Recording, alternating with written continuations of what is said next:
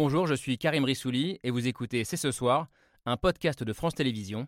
Bonne écoute.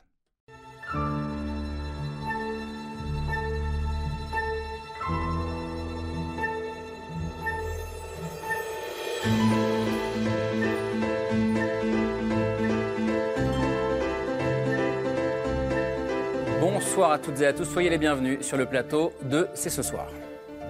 Nous vivons dans nos sociétés aussi avec une minorité, mais de gens qui, détournant une religion, viennent défier la République et la laïcité.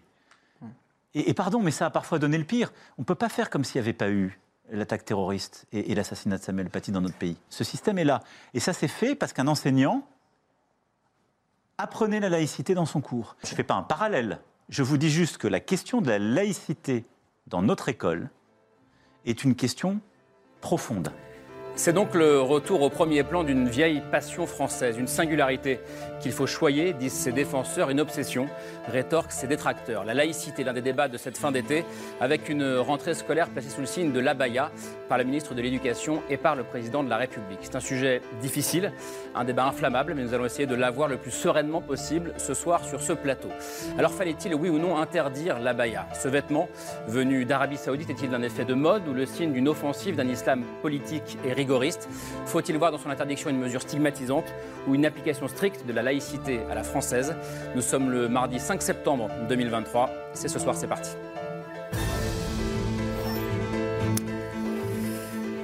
C'est parti, très heureux de vous retrouver en ce mardi soir. C'est ce soir avec Laure Adler, bien sûr. Bonsoir Laure. Bonsoir Karim. Et avec Camille Diao. Bonsoir Camille. Bonsoir. De quoi l'abaya est-elle le nom? C'est un peu facile de dire ça, mais bon. De quoi l'interdiction de l'abaya est-elle le nom également au sommaire de cette émission? En cette semaine de rentrée, donc, et alors que le président et son ministre de l'Éducation ont choisi d'en faire l'un des marqueurs de cette rentrée. Pour en débattre avec nous, euh, j'accueille d'abord euh, bah, une femme qui est confrontée au quotidien euh, à cette question. Bonsoir Aïcha Béchir. Bienvenue, vous êtes professeur agrégé de philosophie. Vous enseignez dans un lycée en, en La rentrée des élèves, c'est jeudi, je crois, euh, pour vous.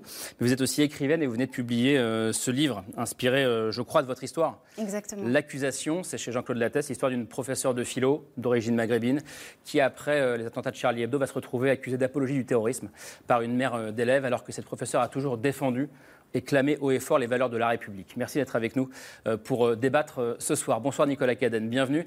Je parlais de débat inflammable, je crois que vous en savez quelque chose. Vous avez été au cœur d'une lutte fratricide à gauche sur cette question quand vous étiez rapporteur général de l'Observatoire de la laïcité, qui a depuis été dissous par l'actuel gouvernement, jugé trop laxiste, on peut le dire, par le gouvernement actuel. Je ne sais pas, parce que finalement, les plans qu'on a mis en place continuent d'être déployés partout, partout en France. En tout cas, ça n'existe plus, mais vous avez fondé la Vigie de la laïcité, euh, qui se présente comme un organisme indépendant et citoyen pour veiller au respect de l'interprétation de la loi de 1905. Et c'est d'ailleurs l'un des grands enjeux de ce débat autour de l'abaya. Autre enjeu majeur, euh, l'abaya est-elle le, le signe d'une offensive politique d'un islam rigoriste, d'une idéologie inspirée du Moyen-Orient et notamment de l'Arabie saoudite? Euh, Bonsoir Jamila Ben Habib.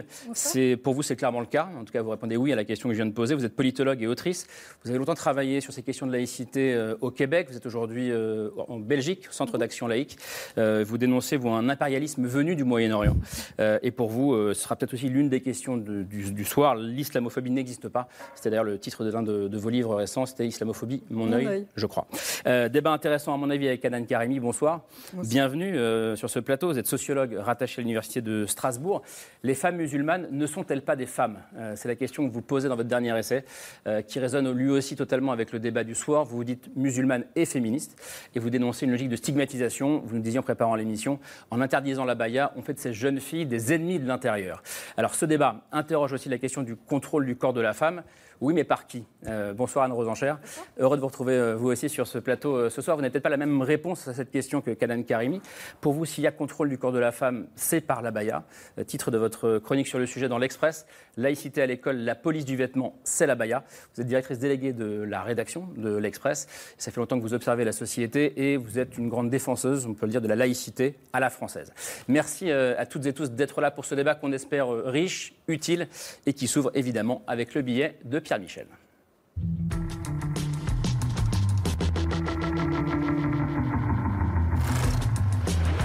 C'était l'annonce de la rentrée. Nous devons faire bloc et nous allons faire bloc. La baya n'a pas sa place dans nos écoles, pas plus que des signes religieux. C'était son premier examen à peine arrivé. Notre école est testée, continuellement, nous le savons. Le ministre de l'Éducation l'avait annoncé, le président l'avait appuyé, on fera ce qu'il faut, mais la baya à l'école, c'est terminé. Euh, des personnels spécifiques seront détachés aux côtés des chefs d'établissement et des enseignants pour les soutenir et pour engager aussi euh, un dialogue nécessaire avec les familles et les élèves. Aux grands mots, les grands moyens, mais était-ce disproportionné Selon le ministre de l'Éducation, 513 établissements pouvaient poser problème. 12 millions d'élèves pour la rentrée, et puis hier 298 élèves en abaya recensés. Il n'y a pas d'incident et donc on va continuer toute la journée à être vigilant pour que les élèves comprennent bien le sens de cette règle. 67 élèves au final ont refusé de l'enlever. Selon Gabriel Attal, on peut presque tout faire dans le calme. On leur a remis aussi une lettre que j'ai adressée moi-même, que j'ai signée moi-même à destination de leur famille pour expliquer les choses, pour expliquer que la laïcité, c'est pas une contrainte. Et c'est plus qu'une simple histoire d'étoffe. C'est une robe longue qui se porte euh, par tout le monde en fait. Les non-voilés ou les non-voilés, c'est devenu une mode du Moyen-Orient en fait. C'est tout. C'est tout, pas pour tous. Éléments culturels, phénomènes de mode ou au contraire, signes religieux ostensibles en France, on se déchire autour d'un bout de textile. Ben, moi, je vous dis qu'il y a débat et vous le savez qu'il y a débat. Donc, ce n'est pas pour vous une atteinte à la laïcité, une jeune fille qui rentre en abaya à l'école. C'est ça la question. Interrogé sur la question, Emmanuel Macron y répond il ne faut rien lâcher au nom de la laïcité. On ne peut pas faire comme s'il n'y avait pas eu l'attaque terroriste et, l'assassinat de Samuel Paty dans notre pays. Le parallèle peut choquer, le propos paraître là aussi disproportionné. Je ne fais pas un parallèle. Je vous dis juste que la question de la laïcité dans notre école est une question profonde.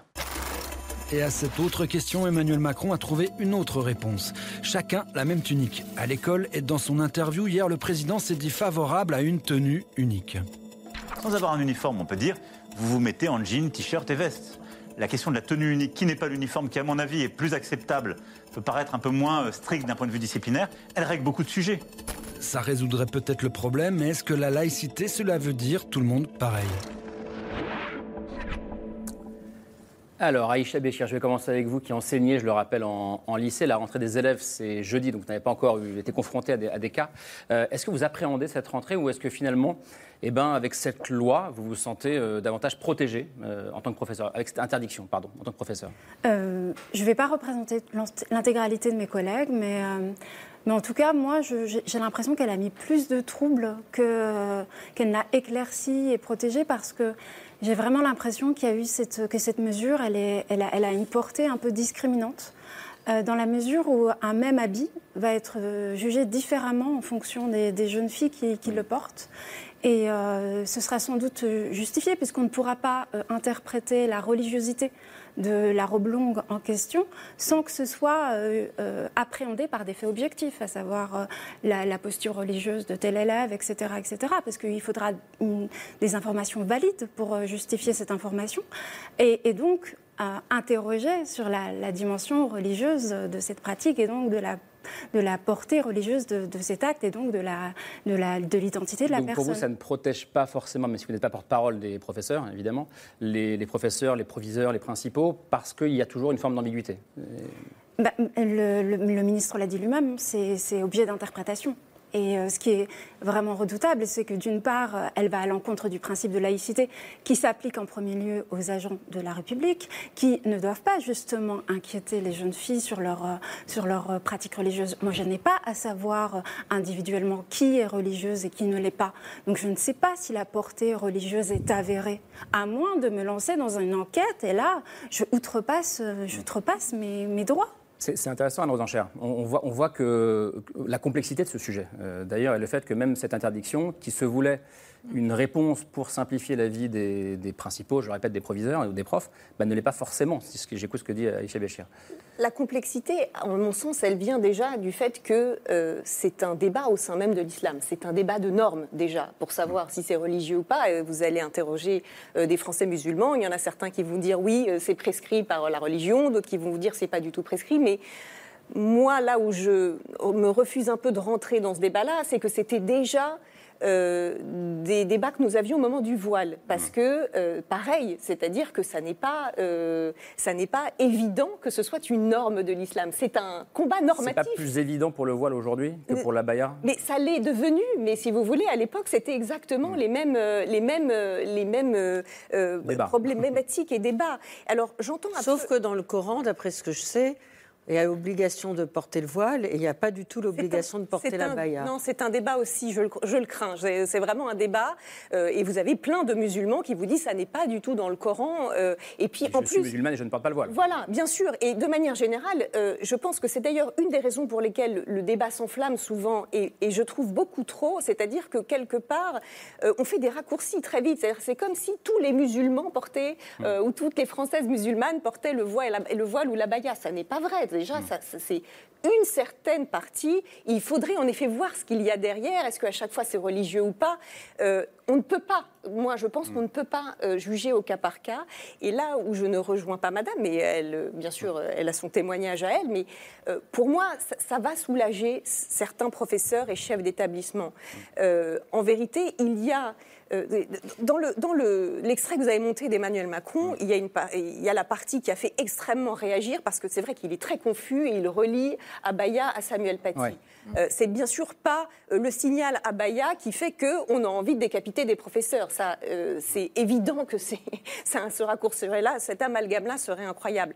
Mais là où je pense qu'il y a un rapport, et je finis là-dessus, Mhm. c'est sur le rôle de l'institution. Vous avez, euh, depuis euh, l'affaire Samuel Paty, cette peur qui a encore grandi dans les personnels enseignants de se retrouver l'objet d'un buzz.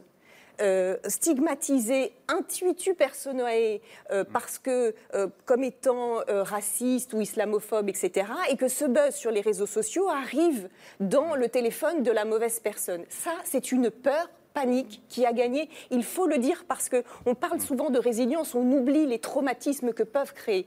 Et ça, tant qu'il y avait un flou juridique autour de cette question de la Baïa, vous faisiez endosser la responsabilité Hmm. de cette décision à des chefs d'établissement, à des professeurs qui pouvaient euh, être exposés. Maintenant que c'est devenu la règle, l'institution reprend son rôle. Voilà. Après, on peut débattre sur le fond. Moi, il n'y a aucun problème, mais c'est en cela que je trouve que ça peut être un avantage pour beaucoup de professeurs et de chefs Vous d'établissement. pouvez avoir un point d'accord là-dessus, Nicolas Cadenne L'institution reprend son rôle, même si je sais que vous êtes euh, plus. Oui, l'institution reprend son rôle. Après, la difficulté, c'est que le flou euh, n'est pas pour autant totalement réglé, en ce sens où il faut appliquer la loi de 2004, tout simplement, la loi du 15 mars 2004. Mais La, du la 15 loi, la mars- loi sur l'interdiction des signes voilà, religieux qui a sensibles à l'école. interdit de manifester ostensiblement son appartenance religieuse par le port de signes de tenue pour les élèves. Simplement, la loi 2004 elle-même ne précisait pas tous les signes religieux, toutes les tenues religieuses. On savait bien qu'on allait rentrer dans cette problématique d'interprétation. Donc, pour résoudre cela, ce qu'elle dit, c'est que sont interdits effectivement les signes qui sont manifestement euh, religieux. Mmh. Et qui ne peuvent pas être portés communément par n'importe qui. Donc, donc, Donc, euh, effectivement, la- si- les grandes croix, la kippa, Voilà. le voile. Donc, pour ce qui concerne la baya, effectivement, je pense que le juge euh, validera le fait que si on interdit la stricte abaya, si je puis dire, dans le sens abaya que l'on peut retrouver en Arabie Saoudite ou à l'époque, puisque maintenant c'est plus la mode là-bas, mais dans les pays du Moyen-Orient, si vraiment on est dans une logique d'interprétation très stricte de la baya avec les élastiques, vous savez, au bout des, des manches, etc. Sauf que dans l'interprétation de certains, c'est là où il peut y avoir une difficulté. La baya, c'est pas ça. Ça peut être autre chose et des robes longues qui, sur le coup, pourraient être portées po- communément par n'importe qui. Donc, quand il y a un doute, effectivement, on est obligé, et c'était déjà ce que prévoyait la loi de 2004, eh bien, s'attacher au comportement de l'élève pour voir si l'élève, en effet, eh bien, euh, attache une connotation religieuse à cette tenue, par exemple, en refusant de se mettre en tenue adaptée pour un cours de sport. Donc là, on voit que c'est un problème. Mais là, effectivement, des fois, on est obligé. Typiquement, à l'époque, euh, il y a encore quelques années, vous aviez la question du ban- bandana très couvrant. Ouais. C'est pas un signe religieux en tant que tel, le bandana. Effectivement, le juge a fini par dire on peut l'interdire dans le cas où la jeune fille le porte systématiquement en remplacement, en fait, d'un voile. Mais là, effectivement, je crois que la difficulté, c'est qu'on ne pourra pas empêcher parfois euh, des, des analyses au cas par cas, et c'est ce que vous disiez tout à l'heure, c'est quand même délicat, et il ne faudrait pas, bien entendu, que ça empêche les premières missions des, des enseignants. Mais effectivement, la loi 2004 parfois oblige à cette euh, analyse fine de, de certains cas. Jimmy Lavelabib, il y a la difficulté, à, et je vous entendrai aussi là-dessus, à, à caractériser ce qu'est ou pas une abaya. Euh, mais je reprends juste les, les- les chiffres donnés par Gabriel Attal ce matin. Près de 300 jeunes filles qui sont venues en abaya, 67 qui ont refusé de l'enlever.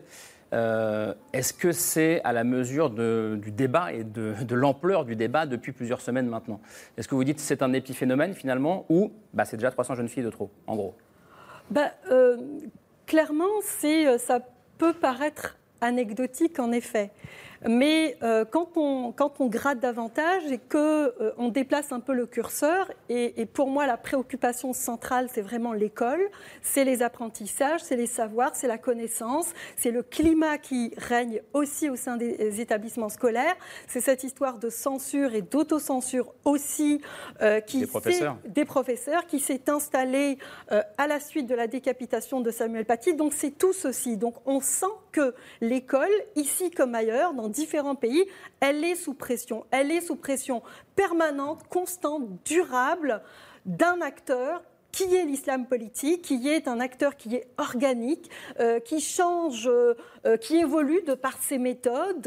Euh, nous l'avons découvert avec effroi en Algérie dans les années 90, Vous y étiez, où hein. là aussi euh, on égorgeait euh, les enseignants. Donc euh, c'est pas c'est pas une première de mettre des, des enseignants sous pression. Et donc c'est- l'objet de nos préoccupations. Je pense que ça devrait être véritablement cette transmission des connaissances, l'éducation, l'émancipation euh, des élèves, qui pour moi est vraiment euh, essentielle dans ce débat.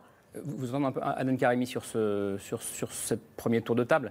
Euh, Jamila Benhabib dit aussi c'est un impérialisme venu euh, d'Arabie Saoudite. Alors même si vous disiez c'est plus la mode aujourd'hui là-bas, Euh, mais en tout cas le signe d'un islam politique rigoriste. Est-ce que vous êtes d'accord avec ça? Euh, ou est-ce que vous l'interprétez différemment? Euh, je n'ai pas de données là-dessus, donc je ne pourrais pas me baser sur, sur un impérialisme. Enfin, il y, a- il y a des influences hein, religieuses diverses, avec les réseaux sociaux. Enfin, on l'a bien vu au moment euh, de, de- des phénomènes de radicalisation. Donc, mais bon, impérialisme, euh, bon, je ne sais pas.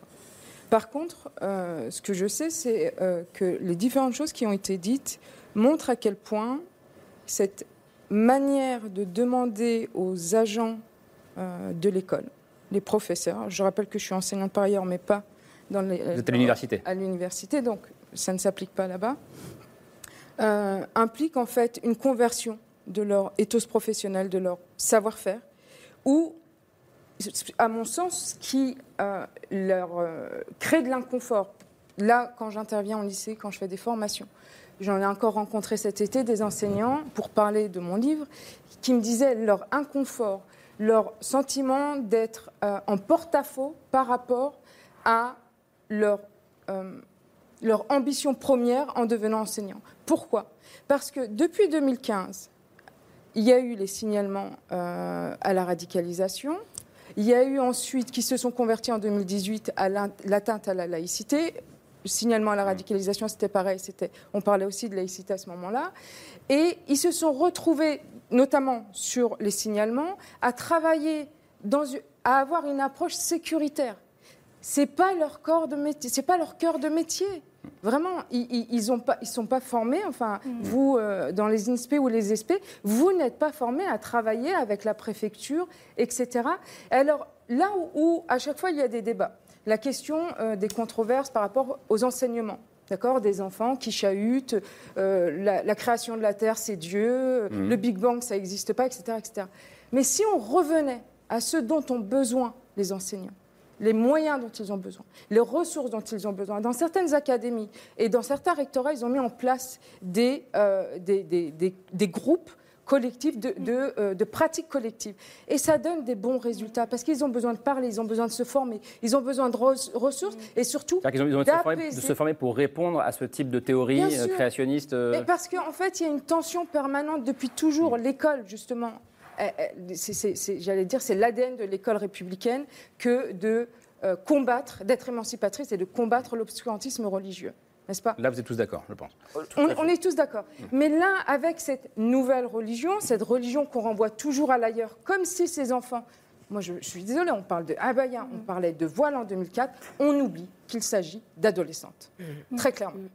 Et que à ce moment-là, en tant qu'enseignant, en tant qu'enseignante, on a un rôle à jouer dans bah, la transmission des savoirs, dans euh, l'esprit critique, et puis dans notre posture, quelles sont nos représentations également. Et c'est là où les groupes de travail collectif qui sont menés dans certaines académies peuvent aider.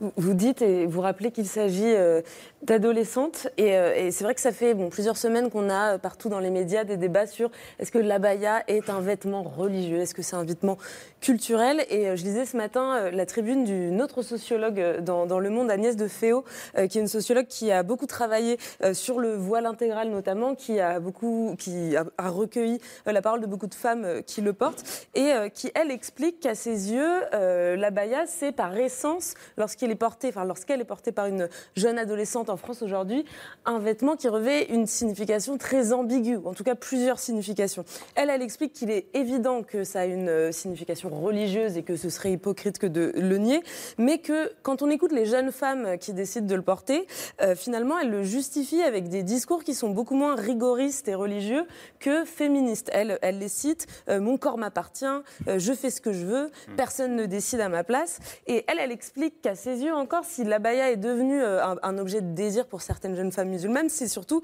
parce que c'est un vêtement euh, subversif euh, qui permet de transgresser euh, les, les normes, qui permet de choquer le bourgeois. Je reprends les mots d'Agnès de Féo. Donc ça, c'est une dimension qui effectivement est liée à l'adolescence. Et puis l'autre dimension de cette ambiguïté qu'on retrouve beaucoup dans les vidéos qui circulent, notamment sur TikTok, où des jeunes adolescentes se mettent en scène, on en voit ici, en train de porter la baya, c'est un mélange déjà entre la religion et la mode, Mm. puisque ces jeunes femmes qui se filment face caméra, elles reprennent tous les codes des influenceuses mode et beauté. Euh, parfois même, elles, elles se mettent euh, à réaliser des petites euh, chorégraphies. Donc certes, il y a évidemment une dimension religieuse, euh, mais en même temps, elles surfent sur des codes qui sont partagés par toutes les adolescentes de, de leur génération. Aïcha Béchir, vous qui, qui, qui fréquentez ces adolescentes au lycée tous les jours, est-ce que vous retrouvez cette ambiguïté, cette espèce de zone grise entre religion et d'autres phénomènes adolescents dans ce que vous dites aux élèves? Oui, et c'est pour ça que je- je- je tiens à, à ma position, c'est qu'il y a une véritable ambiguïté parce que les élèves, ils peuvent euh, avoir une position extrêmement féministe, euh, qui peuvent être euh, rattachés à la culture populaire, ils, ils se filment, ils s'exhibent, ils ont, ils ont une affirmation d'elle- de- d'elles-mêmes. Mais je rejoins pas l'analyse de cette sociologue qui dirait qu'il y aurait, euh, à un moment, je crois qu'elle dans l'article, elle dit que finalement c'est parce que le voile serait subversif qu'elles veulent le renverser le stigmate. Je suis pas certaine que ce soit nécessairement le cas que ce soit nécessairement le cas. C'est-à-dire qu'elles aient conscience de, de- de tous ces enjeux-là quand elles le portent. Vous dites qu'elles n'ont pas forcément conscience de Voilà. Mais, et que c'est pas nécessairement quelque chose comme un discours qui circulerait et qui euh, leur permettrait de justifier. Sinon, elles le diraient clairement. Et, et jamais, par exemple, quand il est question de la abaya, j'entends des discussions sur le voile et son interdiction. C'est si- quand même assez ça. Flagrant. alors si- qu'on ne fait que Si ça n'est pas ça, subversif euh, ou transgressif, pourquoi est-ce qu'elles le font? Parce que, à mon avis, déjà, c'est Parce qu'elles ont l'âge qu'elles ont. Non, mais je, je pose. euh, Et qu'on a tous fait ça. Vous avez mis beaucoup fait d'abaya, vous jeunes. ouais. Oui, oui. Non, mais c'est une vraie question. hein. Euh, Je, je vais juste répondre à, à mon échelle, Ouais. juste à mon expérience. C'est pas nécessairement universalisable ce que je vois, mais c'est des phénomènes de mimétisme. Oui, il y a beaucoup de c'est les quartiers populaires aussi où il y a une certaine sociabilité et il y a effectivement la présence de la religion musulmane, mais c'est pas c'est pas la religion musulmane qui va déterminer le port de la abaya, c'est l'ensemble de ces facteurs-là qui vont, qui vont se relier aux, aux réseaux sociaux, à la capacité de, de se montrer. À... Enfin, c'est pas quelque chose dont on pourrait. C'est pour ça que je trouve que la, la position du, du ministre est difficile à assumer sur le terrain. C'est qu'elle n'est pas essentiellement religieuse. Et elle appartient à l'adolescence et je trouve que- qu'elle elle appartient à toutes ces ambiguïtés-là. Un enchère sur ce point-là. Vous dites, que c'est aussi que les réseaux dont on parle, TikTok notamment, bah, testent la laïcité, sciemment. Oui, je pense que, ou en tout cas, quand elles ne le testent pas en direct, il y a parfois des, des influences qui ont ce désir de tester la laïcité. En fait, je pense que ça montre à quel point, pour reprendre le- le- le- le- l'intitulé de votre émission, de quoi euh, la Baïa est-elle le nom j'ai dit ça. euh, vous avez dit ça. Eh ben, non, mais parce que je pense que la vérité, c'est le nom de plein de choses. C'est pour ça qu'à chaque fois qu'on a des, des- des débats sur ces questions, euh, le- le- le- le- la, la société s'enflamme un peu et mélange tout. Euh, Il y a la question qu'on a abordée déjà de la norme au sein de l'islam, qui, est une- qui est une question vraiment importante et, euh, et- et tous les Français musulmans savent, euh, enfin et pas que d'ailleurs, euh, parce qu'on est tous intéressés, que c'est quelque chose d'important. Euh, ça a changé en plus au fur et à mesure euh, euh, des dernières décennies. Euh, Les normes euh, Mm. pour apparaître comme un musulman pieux n'étaient pas les mêmes il y a euh, 30 ans qu'aujourd'hui. C'est c'est un- c'est un- c'est une vraie question. Il y a la question du féminisme. Est-ce que c'est une prescription sexiste ou pas Est-ce qu'on peut se revendiquer féministe en étant euh, en abaya alors que c'est à la base une prescription pour dire il faut couvrir tout votre corps pour ne pas susciter le désir de l'homme? À partir de ce moment-là, moi je trouve que c'est a une forme de contradiction pour vous là. féministe, mais on peut dire que ça peut être choisi. À partir du moment où c'est choisi, après, bon, il y a toute la question de qu'est-ce qu'un vrai consentement. Il y a la question du modèle d'intégration, qu'avant c'était plutôt l'assimilation, où tout le monde euh, se, dé- se- se départissait beaucoup de, de- de ces symboles extérieurs dans le- dans l'espace public. Aujourd'hui, on, est- on devient plus des, sociétés multiculturelles à l'anglo-saxonne, où, euh, je dirais, les, les- les appartenances sont plus revendiquées. Et enfin, c'est une question de laïcité. Et on mélange tout. Mais là, il se trouve que si on revient juste à la question de la laïcité, c'est-à-dire euh, la loi du, du 15 mars euh, encadrant... euh, 2004 de- voilà, du 15 mars 2004, encadrant en application du principe de laïcité euh, le, euh, la- le, le- le port de tenue de signes signalant euh, une appartenance à une religion.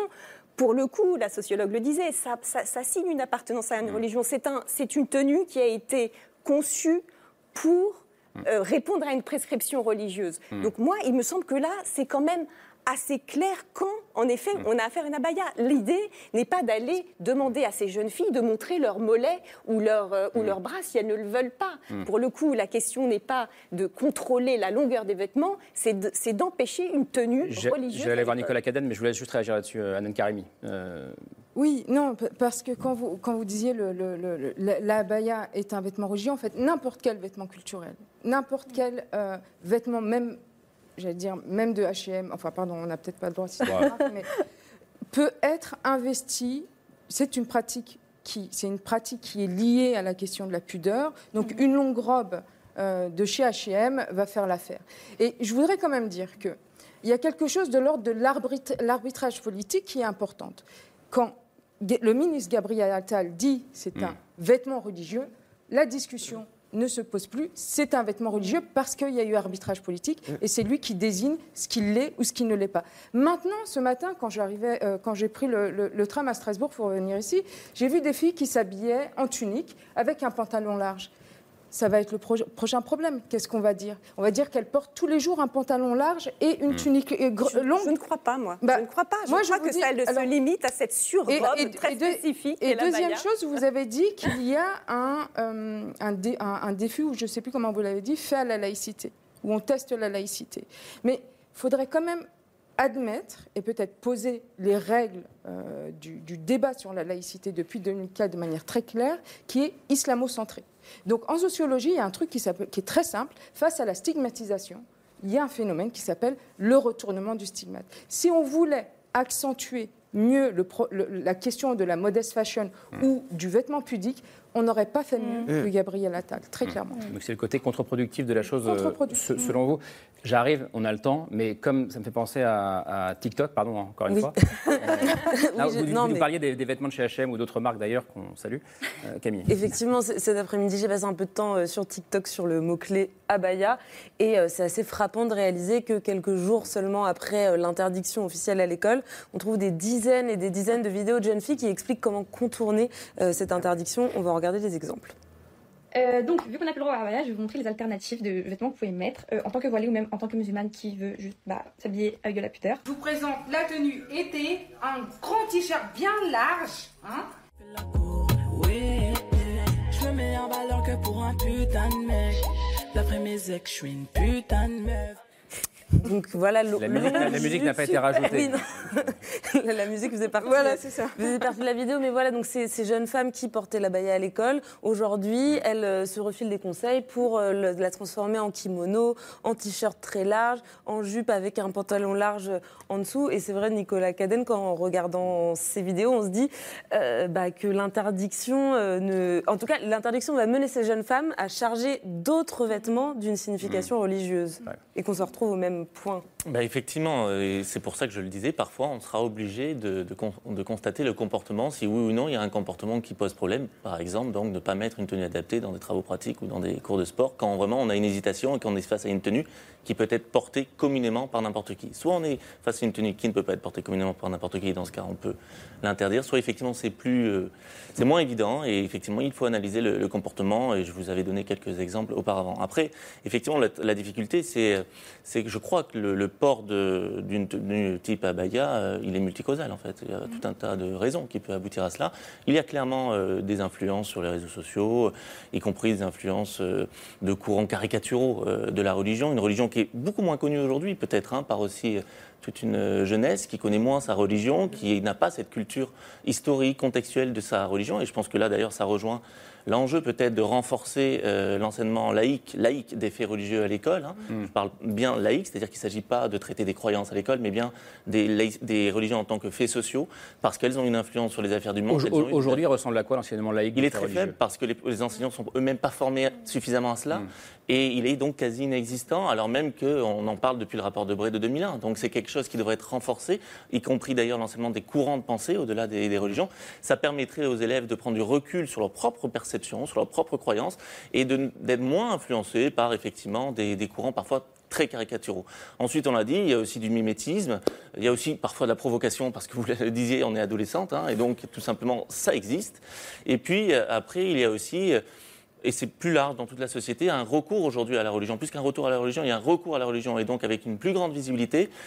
Parfois, euh, parce qu'on est dans une situation de fragilité euh, psychologique, tout- sociale, tout ce que vous voulez, et donc on, on utilise de la, la religion comme valeur refuge.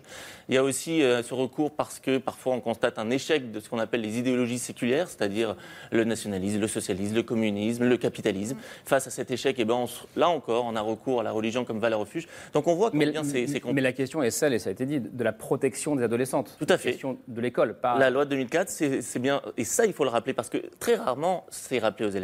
Le sens de cette loi, pour qu'elle soit bien, elle soit bien comprise et intégrée, c'est effectivement de dire voilà, on est dans une phase d'apprentissage des savoirs, un âge où on est mineur, et dans cette phase-là, eh ben, on vous demande d'être discret, pas neutre, à l'inverse de ce qu'on entend. Hein. Euh, c'est pas la neutralité des élèves. La neutralité, c'est pour les agents publics, ceux qui exercent le service public. Mais discret, parce qu'effectivement, il est bien, euh, on considère que pour, développer vos propres idées, développer votre libre arbitre, pour que vous puissiez apprendre vos savoirs, les savoirs sans aucune contrainte, c'est bien que vous soyez discret sur votre appartenance euh, religieuse. Avant d'entendre Ben Habib, la, la question c'est est-ce que la loi de 2004, du coup, que vous défendez, euh, Nicolas Cadenne, n'était pas suffisante, finalement? En quelque sorte, euh, oui et non, parce que la société est organique et les enjeux sont aussi organiques. Les enjeux euh, évoluent euh, d'une époque à l'autre. Moi, j'aimerais revenir sur, le, sur la rentrée d'hier, qui s'est Ouais. bien passée. Il Ouais. faut le dire. Et ça, c'est important.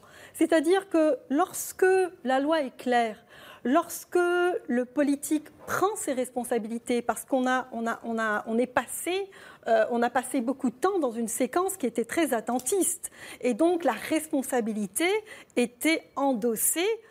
Euh, en premier lieu par les enseignants, par les directeurs, euh, par euh, l'établissement scolaire. Et donc Oui, aujourd'hui, Pardon pour traduire, vous dites l'ancien ministre de l'Éducation n'était pas assez offensif sur la question. ben, il était attentiste, je veux dire, il ne prenait pas le- le- la responsabilité politique, en tout cas, il ne l'a pas prise. Et aujourd'hui, Il a pris sommes- le parti du dialogue avec les chefs d'établissement. Et donc, On parle de Papendiaï, hein, bien sûr. Oui, on est- parle de Papendiaï. On est face à un ministre de l'Éducation qui, qui- qui change de méthode, donc qui, qui dicte euh, une façon de faire, et ça, ça apaise. Euh, On est dans un climat qui est apaisé. La preuve en est, la rentrée s'est bien faite hier. De la Alors, pas, même façon. pas encore euh, dans tous les lycées de France. Non, hein, mais de la euh, même façon que la rentrée en 2004, elle s'était bien faite. Elle s'était bien faite dans des conditions bien plus difficiles.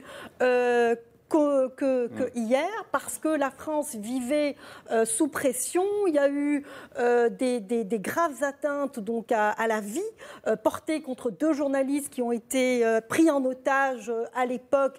Et tout ce qu'on en, demandait... En Irak, et, et on Et entendait que voilà, c'était une tout ce qu'on réponse à la. C'était précisément le- la levée de cette interdiction. Donc c'est dire en réalité que tout ce qui se vit ici est aussi regardé ailleurs. Il y a aussi un enjeu international qui est important qu'il s'agit de, de- considérer. Mais moi, ce qui me frappe aussi dans ce débat, c'est véritablement c'est l'âge en fait des antagonistes. Euh, en fait, euh, on parle beaucoup d'adolescentes. Certes, il y a des adolescentes, mais il y a aussi de très jeunes euh, élèves. Il y a aussi aujourd'hui des élèves qui ont 8 ans, qui ont 9 ans, qui ont 10 ans et qui sont aussi tentés par suivre cette, euh, cette espèce euh, de mode, cette espèce de, vague, de modèle qui est en train de, euh, qui est en train de, de- de- de s'installer. Donc c'est aussi euh, dire que euh, l'âge, en tout cas, des, des- des élèves est, est aussi important. On ne parle pas que de l'adolescence, on parle aussi euh, de, de- voilà, d'élèves qui sont de plus en plus vulnérables face à des influences qui sont, euh, euh, disons, euh, dominantes. Aïcha réagir. Euh, je voulais juste rajouter quelque chose par rapport à Madame Karimi. C'est, je soutiens sa position, c'est-à-dire que si on voulait politiser ces jeunes filles, on ne pourrait pas mieux faire. C'est-à-dire que Hmm. ça, va, ça, va, ça va donner à la abaya un, un enga- le sens d'un engagement politique. Ça, ça va donner à, à ces jeunes filles le sens de, de- de- enfin, ça va donner une cause à défendre. Donc, euh, je, je- je suis. Mais ça veut dire que c'est ce qui s'est passé pour le voile, selon vous, en 2004 Oui, je pense, c'est ce que j'explique un peu sur mon. Donc vous êtes contre la loi de 2004 Ah, Pas du tout, pas du tout, pas du Alors, tout. C'est parce que mais c'est pas les, la- mêmes, En les fait- mêmes causes auraient, auraient dû alors provoquer les mêmes effets. C'est-à-dire Oui, que mais c'est le- déjà ce qu'on disait à l'époque. Or, ça s'est bien passé. En Mais, fait. mais ça la pas bien passé, c'est pas vrai, ça s'est pas Donc bien vous, vous êtes passé. contre oui. Non, non. Non, Est-ce non, que je vous j'essaye ai de dit que comprendre. j'étais Non, non, contre j'essaye de Non, comprendre non, non. le- le- Ça- le- le je suis raisonnement. pas d'accord.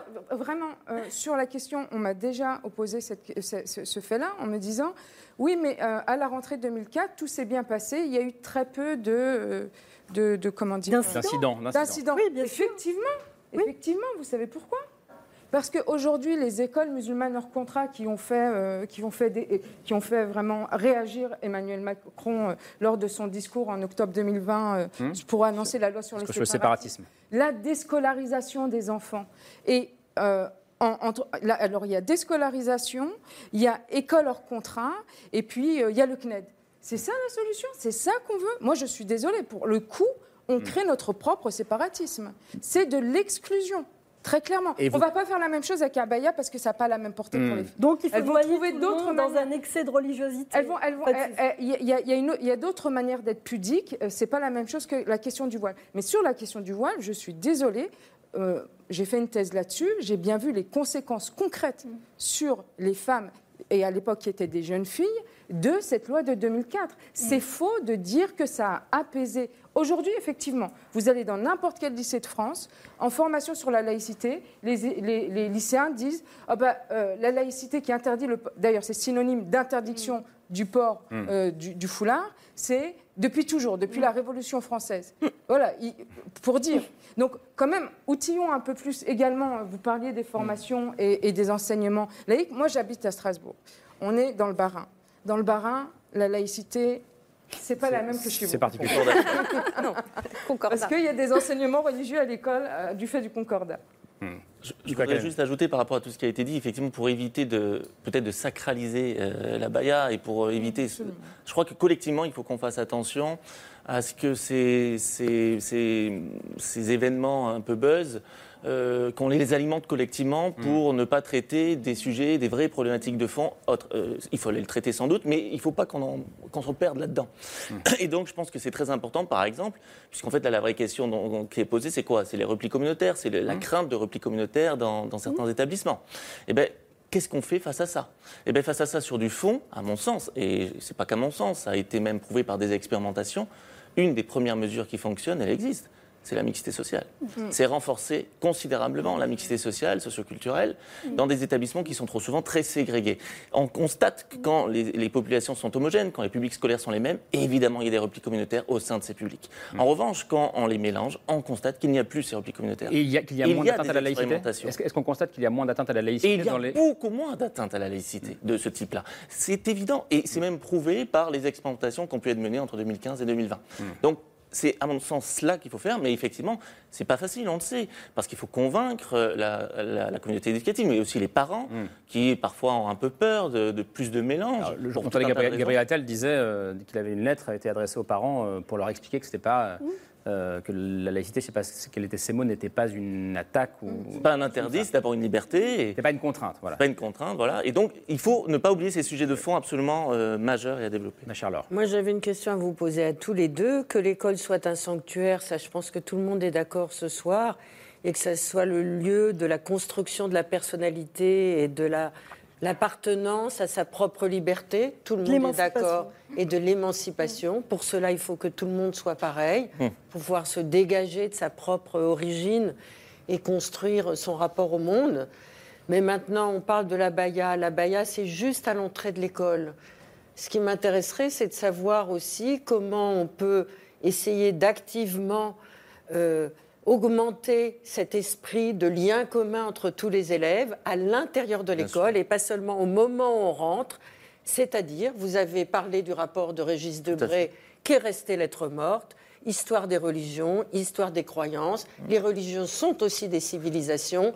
Comment essayer d'aménager l'enseignement, l'intitulé de l'enseignement scolaire à une période où effectivement les vérités sont un À- peu malmenées À l'enseignement laïque vous- des faits religieux, je pense qu'il faut aussi, ça c'est très important, il faut le renforcer, laïque des faits religieux et des courants de pensée. Laïque, bien Voilà, c'est-à-dire objectif, neutre, incontextualisé. Il faut aussi qu'on ait beaucoup plus intégré dans tous les programmes, euh, notamment d'histoire, euh, toutes les cultures qui ont enrichi la culture française, qui ont construit la culture française. En fait, la culture française, elle est riche de toutes ces cultures, d'une immense diversité. Et pour que tout le monde se sente pleinement intégré dans euh, notre, notre histoire nationale, il faut effectivement aussi davantage traiter certaines cultures historiques qui, qui sont celles de- du monde qui, Et, qui mais- est venu mais pour faire le lien avec, euh, avec notamment le sujet de ce soir, ça veut dire que si c'était le cas, il y aurait moins de, de port mais- d'abaya euh, À partir, du moment, à partir du moment où vous renforcez le sentiment d'appartenance à une communauté nationale, je pense que vous, vous baissez tout ce qui est repli communautaire. Et dans, et dans parfois euh, ces, ces- ces façons de s'habiller, effectivement, il y a aussi parfois, chez certains, à tort ou à raison, un sentiment d'une république qui ne les rep- euh, représente pas vraiment ou dans laquelle ils se sentent moins intégrés. Pas toujours, mais parfois. En tout cas, quand on se sent pleinement intégré dans une même communauté nationale, c'est certain qu'il y a moins de repli communautaire.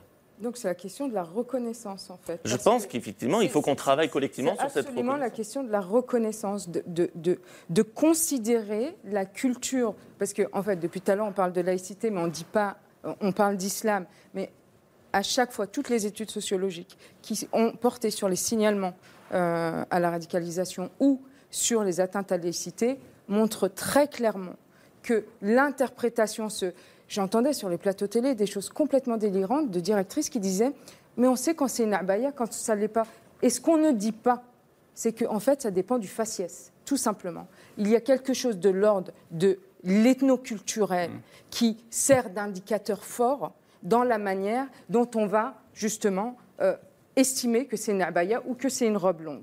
Et ensuite, quand, quand- enfin, quand ces enfants-là, tout à l'heure, vous disiez, euh, il faut que qu'ils se détachent de tout ça. Ça, c'est ça, c'est dans le secondaire, c'est dans le primaire. Parce que moi, à l'université, j'ai pas ce problème-là.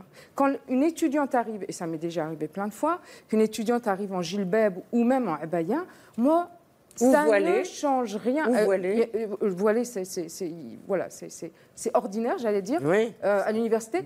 Ça ne change rien à, ma, à mon Oui. rôle de- d'enseignante et de transmission des connaissances. Je n'ai pas besoin qu'elle soit non voilée ou qu'elle ne porte pas de abaya Et- pour enseigner. Et, de- et donc vous n'avez Mais pas. là, on est à l'université. Oui, vous, oui, mais Oui. Jamila Beni disait, là on parle d'adultes et là on ne parle pas de- d'enfants de, Mais 8, dans- 9, 10 ans. Non, ma Mais question- dans les signalements à la radicalisation, par exemple, tout à l'heure, vous disiez, je sais plus, je crois que c'est vous qui disiez enfants en danger. En fait, il y a eu une conversion qui s'est faite également, et ça, je, je cite le- l'enquête de Claire Donnet, une collègue à moi de l'Université de Strasbourg, sur euh, le dispositif qui a été mené tout de suite après les attentats euh, contre Charlie Hebdo et l'hypercachère, et qui montre que l'interprétation, parce que ni signalement à la radicalisation, ni atteinte à la laïcité n'avaient de définition institutionnelle claire. Flou artistique, interprétatif, culturaliste même, de la part de certains enseignants. Et donc, il montrait bien qu'en fait, on convertissait un enfant qui était soi-disant en danger en enfant dangereux. Et je pense que là, c'est dangereux pour la, la- la- la- la cohésion scolaire, pour les groupes dont vous parliez. On ne peut pas stigmatiser Mais- sans craindre les effets de Mais vous parlez, vous, vous dites on parle d'islam sans le, sans le nommer. Oui. Mais est-ce qu'on ne parle pas plutôt d'un islam rigoriste, pour reprendre ce que disait euh, tout à l'heure euh, euh, Jamila sans le nommer que, pas que. Pas que. Pas que. Parce que en fait, vous, de- vous- de- vous disiez, moi je suis d'origine algérienne, il n'y a pas, il y a pas d'abaya chez mes parents Oui, ou, dans, ou dans mes tiroirs. Oui, absolument. Ma- euh, je, Mais- je sais que ma mère, ma- ma- ma- quand elle a vu la abaya, elle m'a dit c'est quoi cette invention? Mais on s'en fiche en fait. C'est Mais ça elle- la elle- question, c'est la bah, manière dont ça se passe. C'est l'une des questions. En France. C'est l'une des questions de quoi la, quand- pardon, je reprends cette phrase. De quoi c'est le nom? Si Oui, c'est le nom d'un islam rigoriste. euh, Et c'est le nom d'une polémique franco-française. On sort des frontières de la France. Ça n'existe pas. non, Non, non, En dehors de la. France. Anne La question de la visibilité religieuse ne se pose pas dans les mêmes termes. Anne Rosencher, Ah sur bah cette si, question-là. Elle se pose dans toutes les sociétés. Non, la question de l'intrusion du religieux à l'école, évidemment, c'est une question qui est universelle. L'école est mise sous pression dans tous les pays. Il y a des, il y a des, il y a des lobbies intégristes qui sont agissants, qui, sont, euh, qui, qui exercent une pression, qui exercent une influence parce que la société, elle est travaillée par des courants. Elle est travaillée par différents courants, elle est travaillée euh, euh, fortement par des lobbies qui sont islamistes. On le sait, Aux que ce soit au Canada, euh, aux, aux États-Unis, ça serait créationniste. Euh, en Belgique, c'est clairement, euh, oui, à Bruxelles, essentiellement des lobbies islamistes. Donc, disons les choses clairement. Il y a des lobbies qui sont agissants. Il faut les nommer. Il faut aussi pouvoir réfléchir sur cette question du rigorisme de l'islam politique, qui est vraiment euh, une problématique euh, réelle euh, qui contamine et parasite tous les débats. euh, Là, à quand on dit l'école. contaminer, en fait, le, Pa- pardon, les termes qu'on utilise sont pas. sont- Aïcha me Béchia, permets puis je donne la parole à Anne Je me permets Aïcha de Béchia. parler parce que j'ai l'impression que ce débat me concerne aussi, Aussi. parce que j'ai été accusée d'apologie du terrorisme sous, sous couvert d'une idéologie qui justement voyait de- derrière le musulman ordinaire euh, l'instrument de, cette, de cet islamisme politique. Donc je ne nie pas du tout les effets. J'ai un collègue, Samuel Paty, qui a été assassiné de façon effroyable et ça a touché ma communauté enseignante. Donc je veux bien l'entendre qui est cet effet. Mais il y a effectivement un traitement euh, euh, particulier d'une religion euh, particulière au sein de la sphère médiatico-politique et ça a des effets sur des, des individus ordinaires et c'est ce que je raconte dans mon roman. Mm. Par ailleurs, euh, on ne peut pas euh, envisager la dernière circulaire du 10 novembre di- euh, 2022 est, est exclusivement centrée sur des signes religieux musulmans.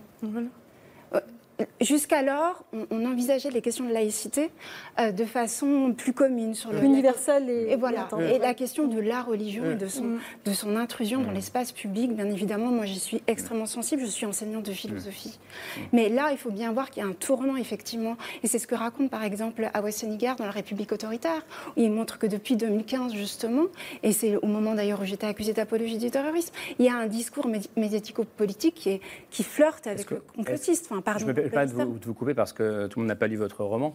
Est-ce que vous pouvez raconter pourquoi vous avez été accusé d'apologie du terrorisme Euh, Donc c'était par une mère d'élève. Euh, suite, on- on est dans l'époque post-attentat euh, Charlie Hebdo. Euh, et racontez-nous qu'il y a un cours euh, dans lequel vous évoquez euh, la liberté d'expression. Allez-y. C'est un cours où j'évoque la, liberté d'expression. On me demande d'évoquer cette question-là, puisque c'est cette, valeur pardon, qui a été qui est attaquée. Je, suis très claire sur le, sur le terrorisme et j'ai une accusation diffamatoire Hmm. qui, me tombe dessus. On m'accuse de, de soutenir euh, le, le djihadisme et d'avoir euh, d'avoir finalement... Mais qui vous accuse Euh, Une mère- une d'élève. Une mère d'élève, voilà. Et c'est ça l'effet du racisme ordinaire. C'est ça l'effet de ce discours euh, politique qui est, qui est banalisé. politique Ça- du soupçon, en fait. Ça met en- ça- voilà, on remplace les faits par, par le soupçon permanent. D'où la ça- nécessité de, de absolument pas Voilà. alimenter Absolument. continuellement ce type de buzz et de, de s'attacher à travailler sur le fond, je pense. Anne Rosencher, je... Non, mais alors, je, suis euh, d'accord sur le fait qu'il y a euh, dans la conversation médiatico-politique euh, parfois euh, des amalgames ou des, ou des raccourcis qui sont faits, mais je tiens à préciser qu'ils sont faits euh, euh, des deux côtés. C'est-à-dire que moi, quand j'entends euh, euh, dire que euh, interdire la baya à l'école, c'est interdire les, les jeunes filles musulmanes d'aller à l'école, mais je m'arrache les cheveux. Ça représente combien? Euh, C'est comme quand euh, il y a une tribune de soutien, souvenez-vous, à Éric Piolle au moment de l'interdiction euh, du burkini. euh, Le- dans, le- dans- voilà, il n'avait pas. maire de Grenoble. Voilà, le maire de Grenoble voulait euh, autoriser le burkini dans les piscines municipales et finalement sa, sa décision a été cassée et il y avait une tribune de soutien en disant ne pas autoriser le bur- burkini dans les piscines, c'est interdire aux musulmanes de se baigner. Non mais on s'arrache les cheveux. Je veux dire, moi je ne connais pas une seule musulmane dans mon entourage qui se baigne en burkini. Cette espèce de représentation, il y a un enjeu. C'est pour ça que je parlais Mhm. tout à l'heure de l'enjeu normatif au sein de l'islam, mais il y a aussi un enjeu de euh, euh, ne pas ra- moi, ne, ne mon pas ramener l'islam à cet islam-là. bien sûr, uniquement. et ne pas ramener la question de la laïcité euh, comme si euh, ceux qui, enfin, comme si c'était les, les- les blancs euh, ou les catholiques ou les athées contre les musulmans. Il y a beaucoup de musulmans laïcs, voilà. Et souvent, quand je les rencontre, eh ben, ils, me, ils, c'est- c'est- ils font partie de mes premiers soutiens. Je tiens à le dire parce qu'une fois, ça m'a vraiment marqué de, de- de voir à quel point c'était dans la représentation Oui, parfois de la conversation nationale, on a le sentiment que cette laïcité n'est est, n'est- n'est- n'est pas approuvée Mm. Euh, par, euh, les, par, euh, par des Français musulmans. Or, ils sont nombreux à Tout l'approuver. à fait. Tout à fait, mais d'où je pense l'importance aussi effectivement de, de reconnaître la multitude de cultures qu'a construit la culture française et, et- et aussi de parler davantage peut-être de personnalités à laquelle certains Français peuvent plus euh, s'identifier. Euh, on parle sans doute pas assez, je pense, à l'école, euh, même si des enseignants le font bien sûr, de personnalités comme l'émir Abdelkader par exemple, comme Henri Sudan-Barom pour les, les Outre-mer, comme Deo Ventry pour euh, ceux qui sont issus de- des communautés asiatiques. Vous voyez, de toutes ces personnalités qui ont participé à notre histoire commune, on en parle très peu finalement. On est très, très hex- hexagonal euh, euh, centré, hexagonal français, centré.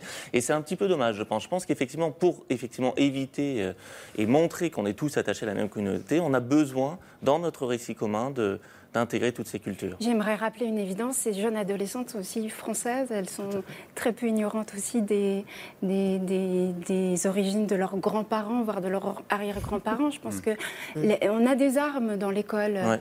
euh, républicaine, la, la charte des valeurs de la laïcité, les chartes pardon, des valeurs de la République et du principe de laïcité, parce que c'est un principe et non une Tout valeur, euh, qui revendique justement qui, les, les termes de la laïcité comme un principe Mm. de coexistence des différentes euh, libertés, permet aussi de lutter contre la discrimination. C'est une école extrêmement inclusive. Moi, j'appartiens, et j'ai vraiment la chance d'appartenir à, à cette institution, à une institution qui est extrêmement inclusive et très bienveillante à l'égard des élèves. C'est pour ça que, pour moi, euh, la logique de la discrimination, elle va contre ma, contre ma démarche personnelle, contre mon enseignement de, de philosophie. Mm. Donc, c'est pour ça que... Bah, effectivement, quand dans le débat public on entend parler de la laïcité pour diviser, c'est que Mm. déjà il y a un problème.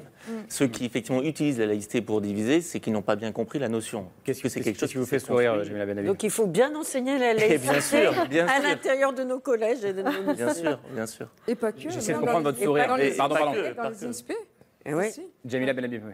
Non, mais euh, juste pour dire que cette, euh, ce, ce- ce débat, contrairement à ce qu'on peut penser, il n'est pas franco-français. Mm. Ce débat, il est vraiment, il traverse aujourd'hui beaucoup de pays.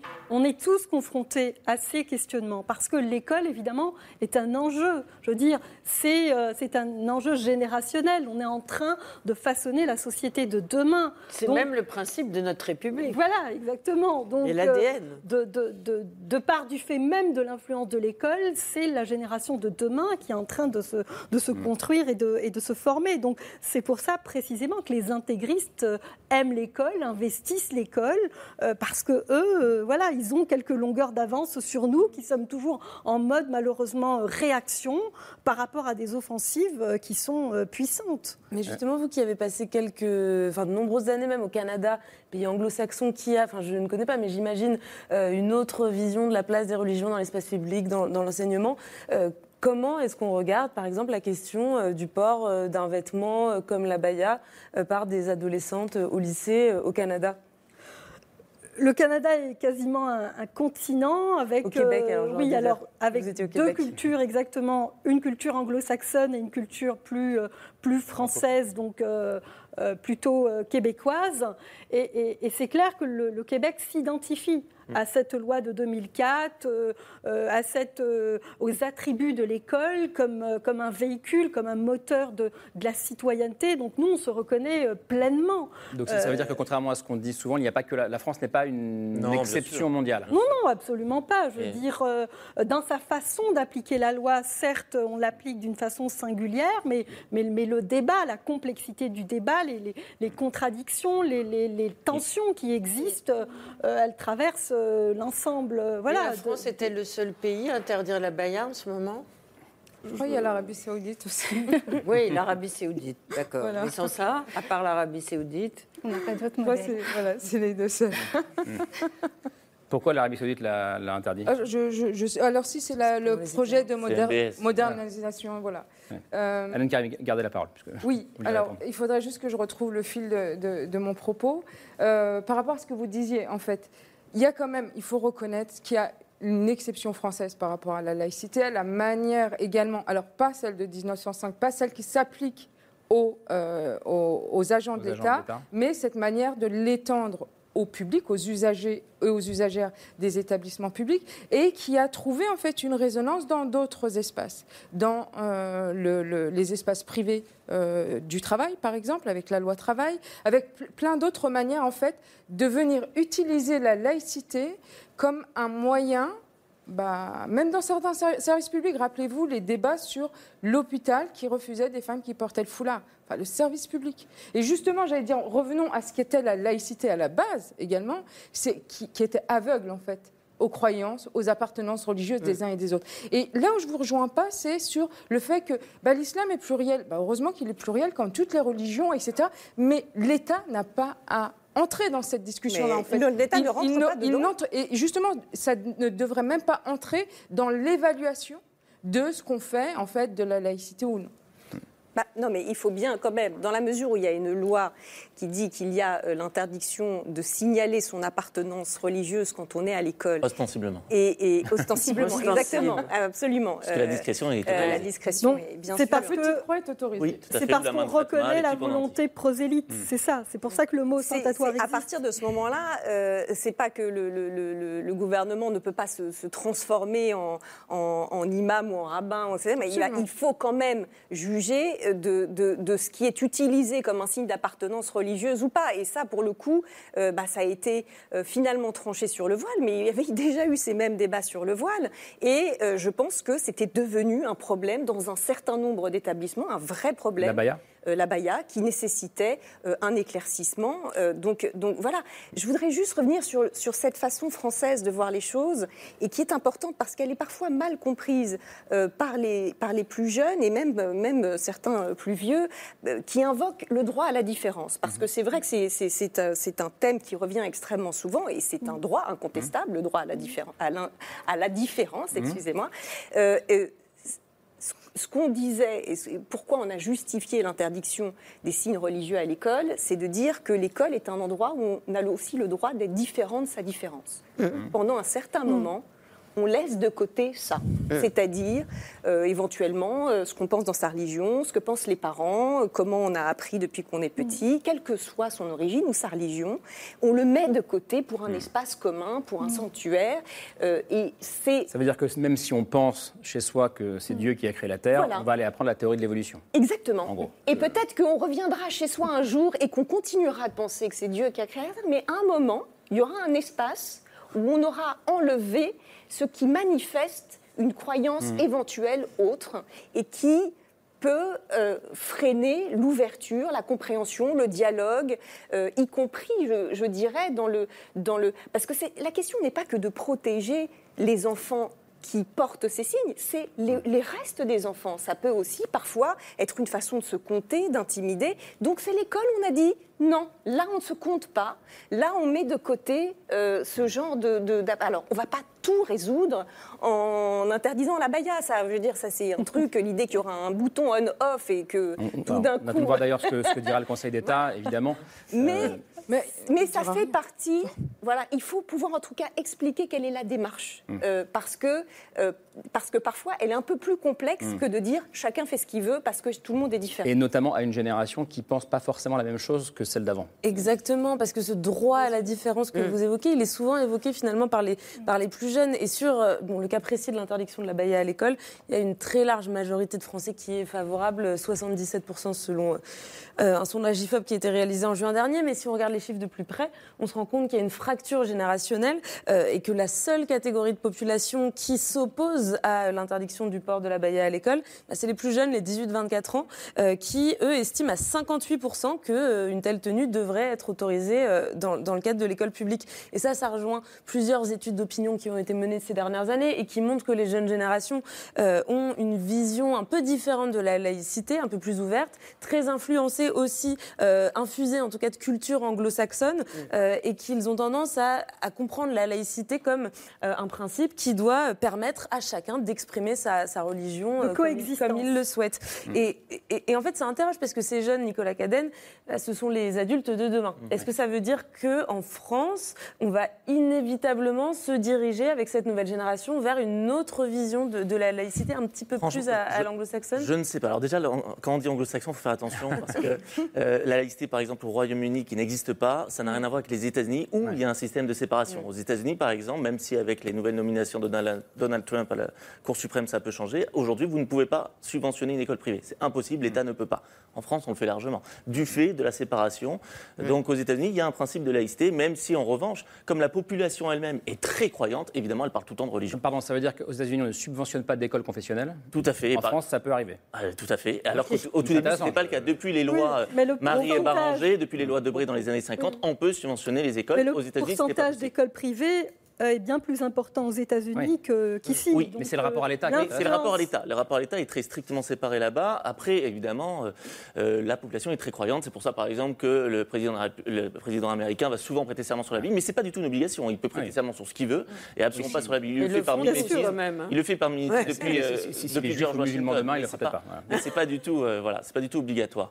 Euh, donc, il faut faire une distinction là, toujours pareil, sur les États-Unis qui a un système juridique assez proche du nôtre en théorie, même si en pratique c'est très différent, et l'Angleterre Mais sur le pour revenir à cette évolution dont parle, dont- Sur cette évolution, effectivement, oui, euh, c'est clair que quand on est jeune, de manière générale, on est quand même souvent plus attaché à la liberté.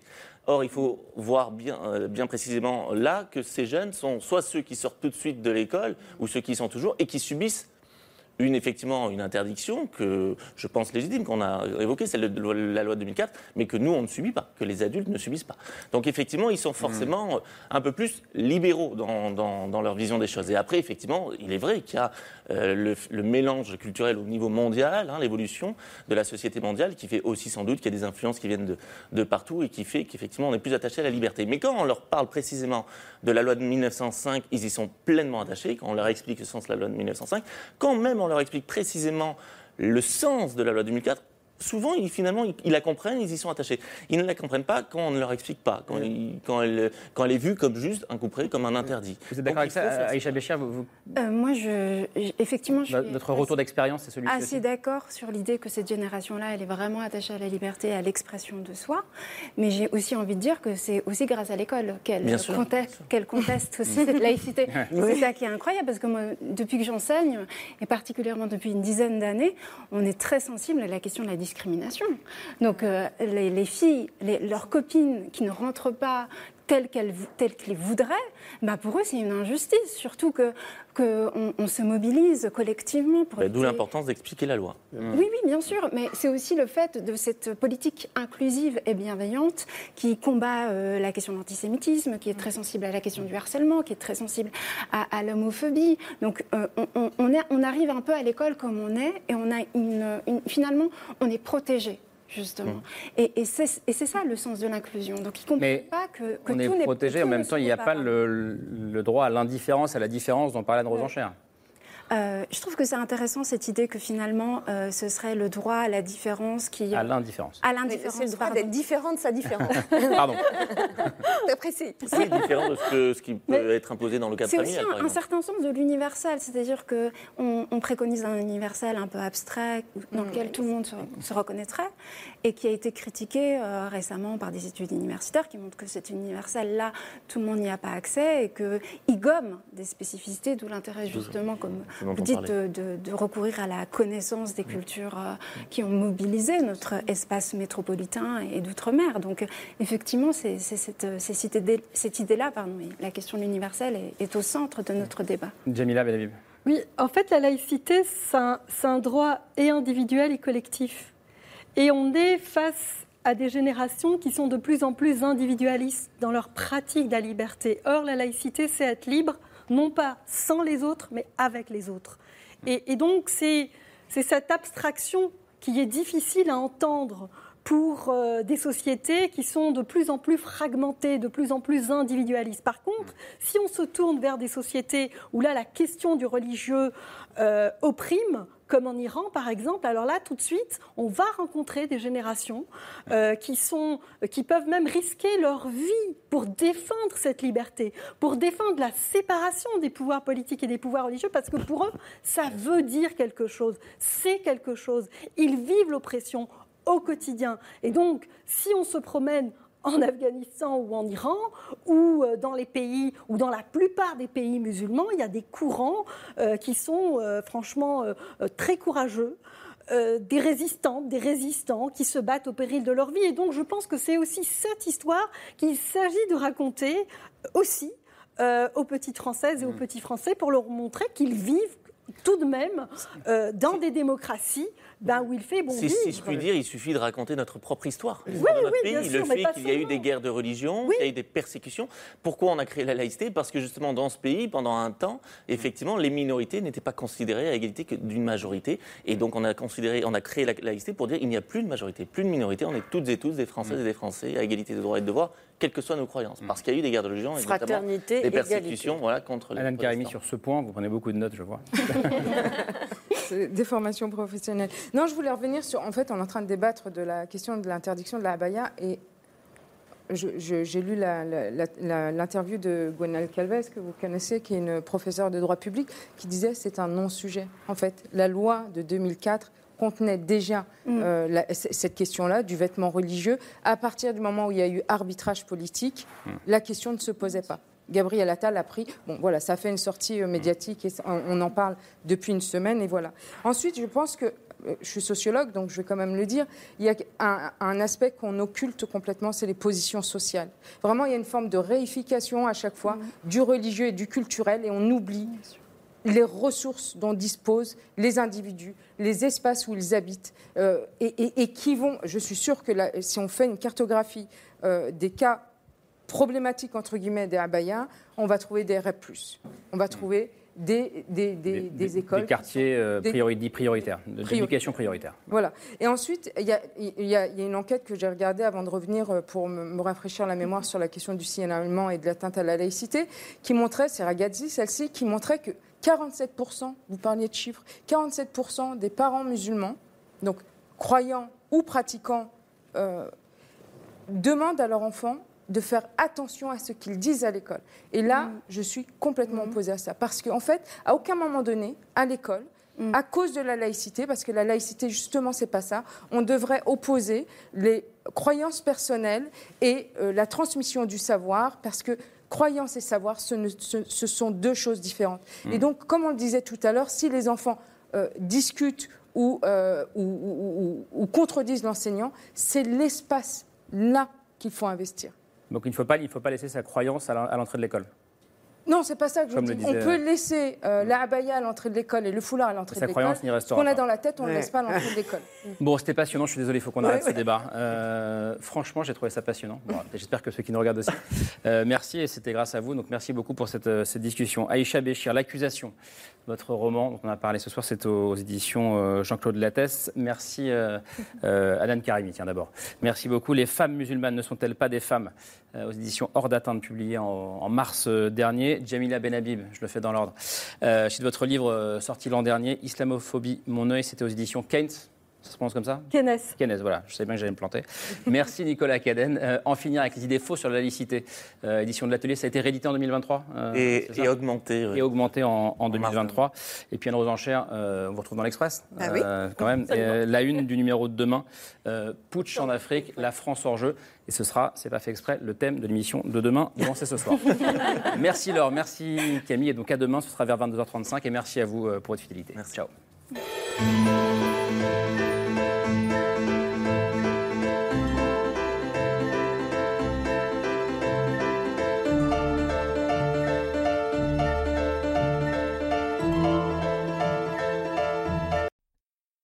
C'était C'est ce soir, un podcast de France Télévisions. S'il vous a plu, n'hésitez pas à vous abonner. Vous pouvez également retrouver les replays de l'émission en vidéo sur France.tv.